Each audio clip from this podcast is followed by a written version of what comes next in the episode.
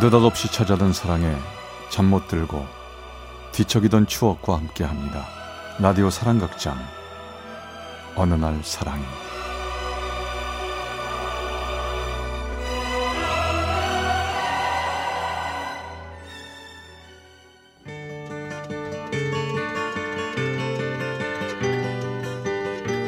사랑의 체험수기 어느 날 사랑이 제 160화 먼 그대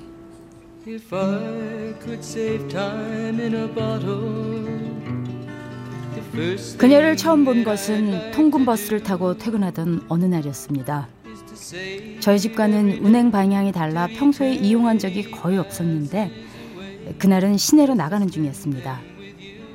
버스가 막 출발을 하려던 찰나 멀리서 뛰어오던 여자. 차창을 통해 그녀를 본 저는 그만 넋을 잃었고 그녀의 몸짓 하나하나에 시선을 놓을 줄을 몰랐습니다. 그녀는 간호사였고 저는 행정직원이었습니다. 직원이 천명쯤 되는 대학병원이라 오래 근무해도 누군지도 잘 알지 못하는 경우가 많거든요.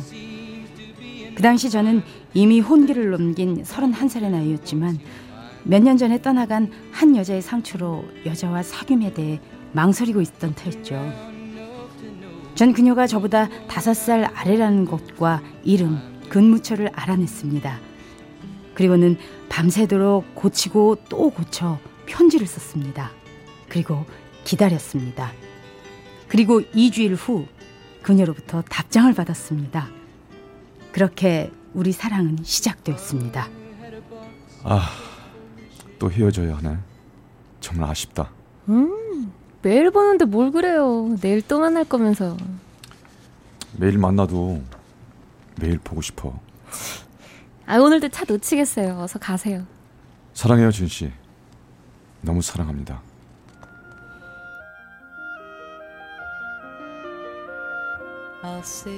그녀를 위해서라면 할 수 있는 것이면 뭐든지 다 해주고 싶었습니다. 그녀와 함께 있을 때면 그녀의 손을 놓기 싫어 전 항상 그녀 손을 꼭 잡고 있었죠.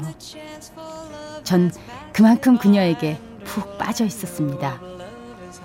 그런데 그날따라 그녀의 눈망울이 젖어 보였고 간혹 말없이 고개를 떨구기도 했습니다. 아니, 무슨 걱정 있어요? 아니에요. 오늘은 그만 집에 갈래요. 어, 그래요. 그만 가요. 내가 바래다 줄게요. 그녀는 무슨 일이 있는지 집으로 일찍 들어갔습니다. 다음 날도 이상하게 그녀와는 연락이 되질 않았습니다. 사내에선 우리가 사귀는 걸 몰라 대놓고 물어볼 수가 없어 전 먼 발치에서나마 그녀를 보기 위해 갔습니다.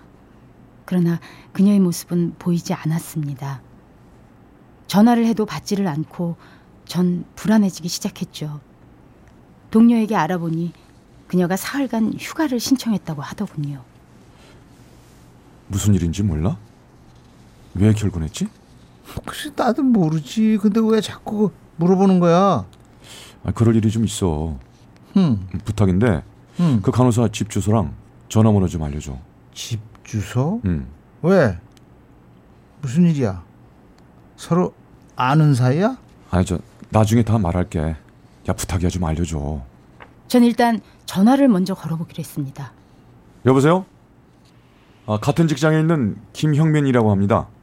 박지은 씨 좀 부탁합니다. 나 지은이 엄마인데요. 애기 들어요. 앞으로는 지은이 만날 생각하지도 말고 다시는 전화하지 마세요. 예? 아니 왜 갑자기 그러는지 구- 궁금해서요. 알 필요 없습니다. 다신 전화하지 마세요.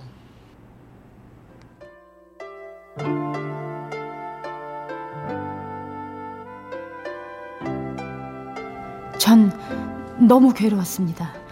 도대체 무슨 일이라, 일인지라도 알아야 할 것 같아서 다시 그녀에게 편지를 썼습니다. 그러자 일주일 후 답장이 왔죠. 우리 잘 가던 그 민속 주점에서 만나요. 만나서 얘기해요. 전 보름 만에 그녀를 다시 만났습니다. 안색이 안 좋아 보여요. 어디 아픈 거예요? 왜 그러는 거예요? 아니 도대체 무슨 일이 있는 겁니까? 아주 울지만 말고 말을 해봐요. 그녀는 고개를 떨군 채 울고만 있었습니다. 제가 만약 내일이라도 당장 결혼해달라고 하면 그렇게 해주실 수 있어요? 지은 씨, 내 맘 모르겠어요? 왜 그러는지 말 좀 해봐요. 저 많이 힘들어요. 저한테 너무 잘해주시니까 그게 너무 괴로워요. 저 사실 약혼자가 있어요. 그 사람하고 떨어져서 지내고 있는 동안 김 선생님 만나고 나서 많이 갈등했습니다. 어떻게 해야 할지. 그래도 그 사람을 떠날 수는 없을 것 같아요. 뭐라고요? 야, 약혼자가 있다고요? 아, 미안해요. 만나고 나서 정리하려고 했는데 잘 안 됐어요. 아, 정말 미치겠다. 나는 어떡하라고요? 좋아요. 결정하겠지만 나 절대로 포기 안 할 거예요. 내가 상처를 입더라도 후회하지 않겠어요. 그러니까 제발 외면하진 말아줘요. 네?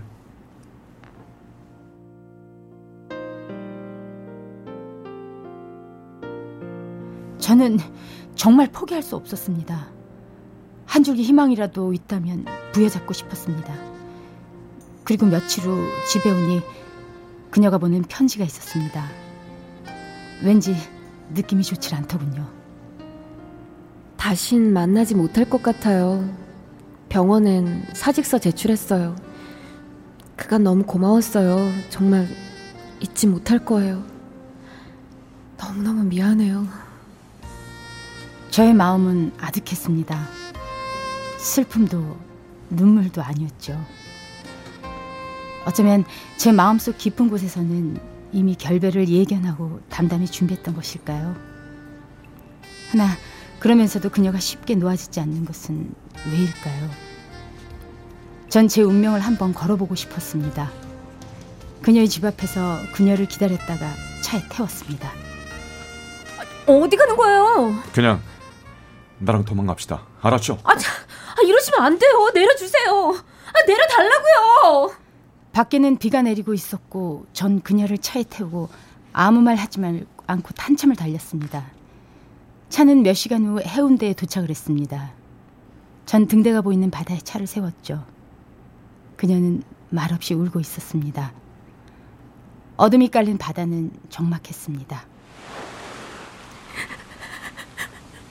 울지 말아요. 미안해요. 다른 뜻은 없었는데 다시 집에 데려다 줄게요.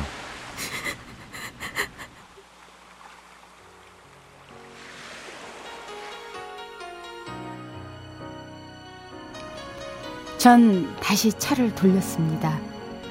그리고 그녀는 떠났습니다. 제가 보냈는지도 모르죠. 그녀가 보내온 청첩장을 보며 저는 오랫동안 홀로 지내며 그 아픈 기억 속에서 헤어나지 못했습니다. 다시는 어떤 여자라도 만나고 싶지 않았지만 그로부터 1년 후 부모님의 간곡한 부탁으로 전 중매로 선을 봐 3개월 만에 지금의 아내와 결혼을 하게 되었습니다. 그리고 오랜 시간이 흘렀습니다. 길을 걷다 많이 본 듯한 얼굴이라 돌아봤는데요. 바로 그녀였습니다. 그녀는 여인 듯 했고 늙어 보였습니다. 지은아, 지은이 맞지? 음, 김 선생님, 정말 오랜만에 뵙네요. 반갑다. 아, 저 우리 어디 가서 차라도 한 잔 마시자. 그건 괜찮지? 우린 근처 다방으로 들어가 커피를 시키고 마주 앉았습니다. 우린 한동안 말을 하지 못하고 그저 그냥 커피만 마시고 있었죠.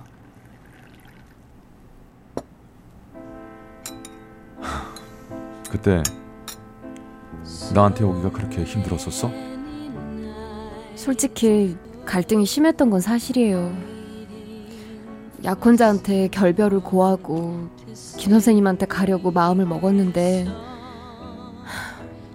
그 사람이 여러 차례 내려와서 눈물을 흘리면서 애원하고 너무 매달려서 정리가 잘 안 됐어요. 그랬구나. 그때 내가 해온 대로 데리고 갔을 때 우리 둘이 도망가서 살았으면 어땠을까? 그녀는 웃는 걸로 제 질문을 대답을 대신했습니다. 행복하지? 행복하시죠? 그럼 잘 가. 네. 잘 지내세요.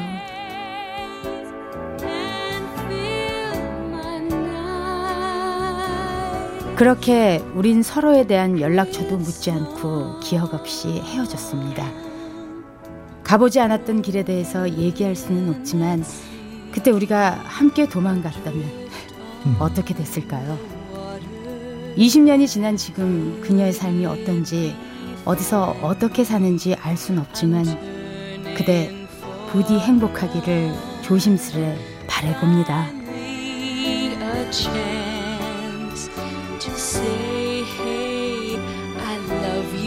부산 사하구의 김형민 씨가 보내주신 어느 날 사랑이 160화 먼 그대 편이었습니다.